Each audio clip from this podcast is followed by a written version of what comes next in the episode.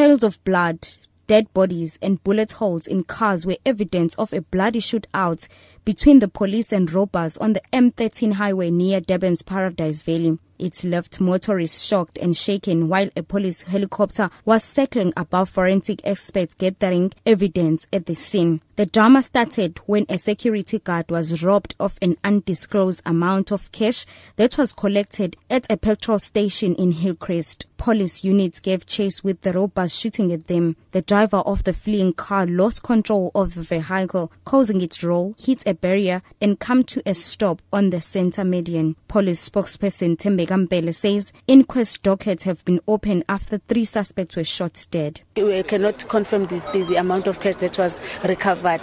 A case of inquest, uh, attempted murder, and armed robbery as well as possession of unlicensed firearm and ammunition will be uh, registered and investigated by the uh, Hillcrest police station in Pinetown for now. Meanwhile, Mbele called on community members to inform the police if they have information about planned robberies. We also want to request the, the business people to beef up the security. If uh, they know there'll be money that will be collected from the from their businesses, they should ensure that there is a there's more security besides the, the one the one that is employed there. The police are there, they are, they are patrolling the area, but we just request also the members of community to inform the police if they know of the planned cash and chances of or armed robbery so that the police will try and avoid it. Police recovered four firearms and two boxes of cash at the scene. The cordon of crime scene severely disrupted a late afternoon traffic.